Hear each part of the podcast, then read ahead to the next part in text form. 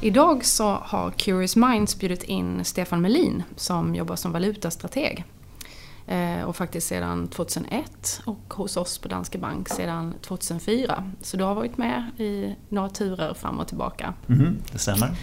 Eh, och vi har bjudit in dig för att vi vill höra lite mer om eh, den svenska kronan och varför den är så svag just nu och vad det kommer få för effekter för både svensk tillväxt men även för svenska import och exportbolag och hur man ska tänka eh, kring detta.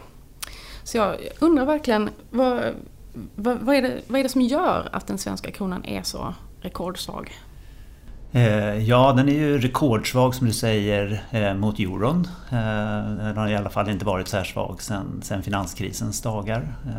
Och kronförsvagningen började någon, för en, kanske fem år sedan och huvudförklaringen till det, det är en väldigt eh, expansiv penningpolitik som, som Riksbanken har bedrivit med nu minusränta och sådär. Där ett av, en av eh, eh, syftena är att hålla nere eh, kronans värde. Då.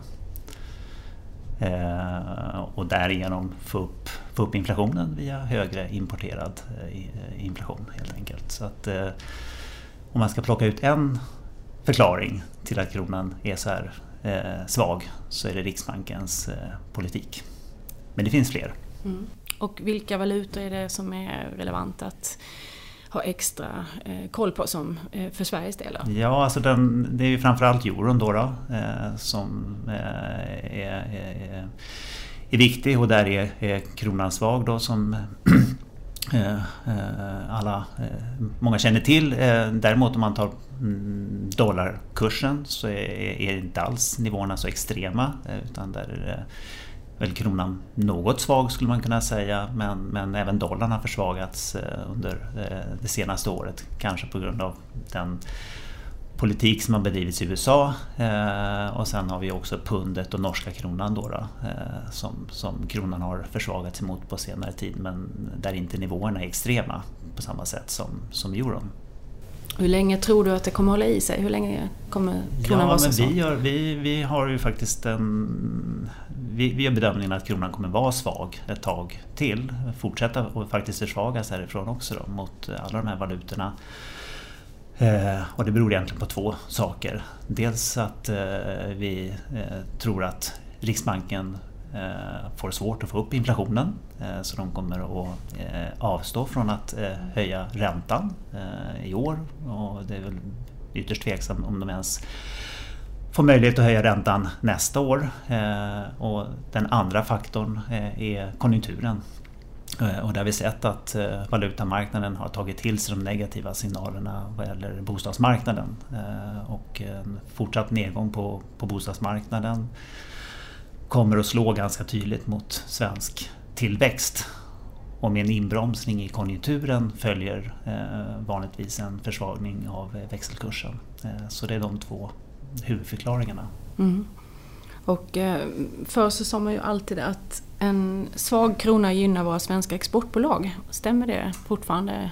Ja, det gör det med en viss eh, reservation eller brasklapp. Eh, naturligtvis så är det en fördel för exportföretagen om kronan blir billigare för att Eh, då blir produkterna som vi säljer billigare men samtidigt ska man komma ihåg att det som har hänt under de senaste eh, säg tio åren det är att eh, världen har blivit mer komplex, produktionen har blivit mer globaliserad. Eh, som, den del utav exporten eh, som innehåller importerade produkter har ökat ganska så markant. Eh, såg en skattning från, eh, från OECD eh, nyligen som pekar på att eh, den har gått upp med ungefär 50 procent under de senaste, senaste åren i de utvecklade ekonomierna.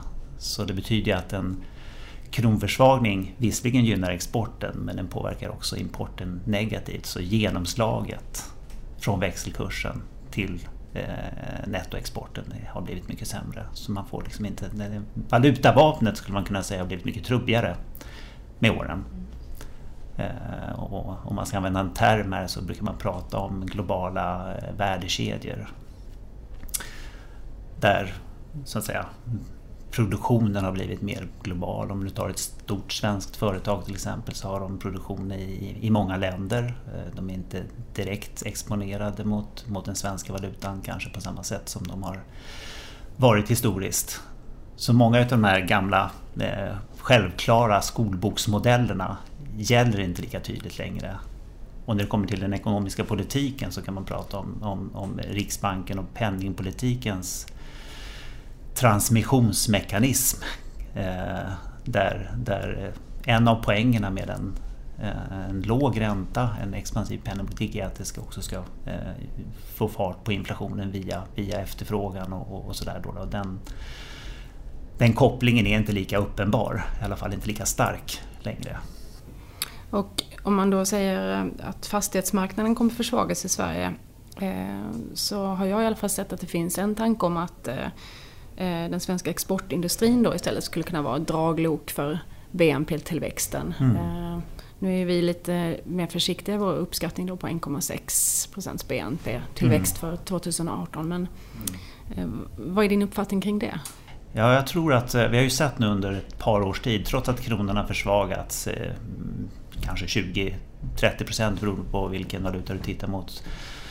Sen, sen 2013 så har genomslaget på på eh, nettoexporten då, handelsbalansen, blivit, eh, varit ganska svag. Eh, så vi har inte sett det där riktiga stödet från, från växelkursen men det som nu talar för att vi ändå ska få en liten kudde. Om bostadsmarknaden viker så får vi ändå en kudde i, i, i nettoexporten för att omvärlden nu ser mycket bättre ut. Så vi har en stark konjunktur i Europa och i omvärlden generellt som gynnar, gynnar oss. Då, så att vi tror att, eh, att eh, den här delen kommer att vara lite grann en dämpande faktor i, i konjunkturnedgången under 2018 som vi ser framför oss.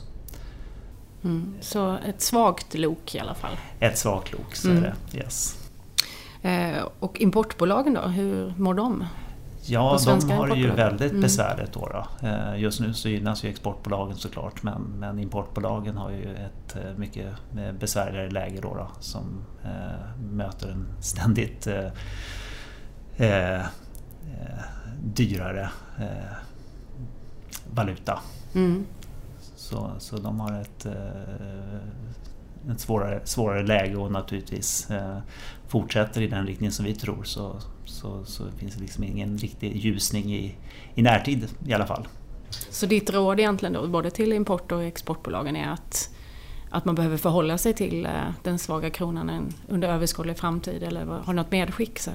Ja, nej men så är det. Vi, vi tror att eh, kronan kommer att vara svag och fortsätta uh, vara svag och det är no någonting som man måste förhålla sig till när man ska uh, göra sina säkringar eh, som både exportör och importör. Då, då. Eh, eh, så att det dröjer innan det vänder runt. Mm. Sen vänder det alltid runt. Någon gång vänder det runt.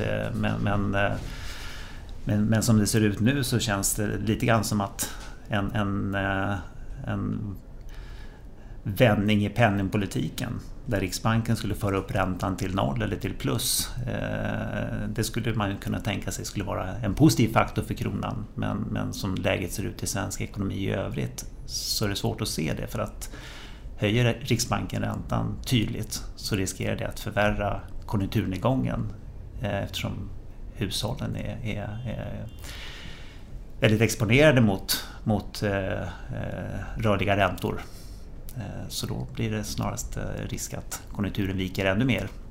Och det är knappast eh, någonting som kanske lockar till kronköp. Faktiskt mm. att vi är lite grann inne i ett besvärligt läge där, där det är svårt att se riktigt vad som ska få kronan att vända runt på allvar. Mm. Det är viktig, viktig information och viktiga budskap.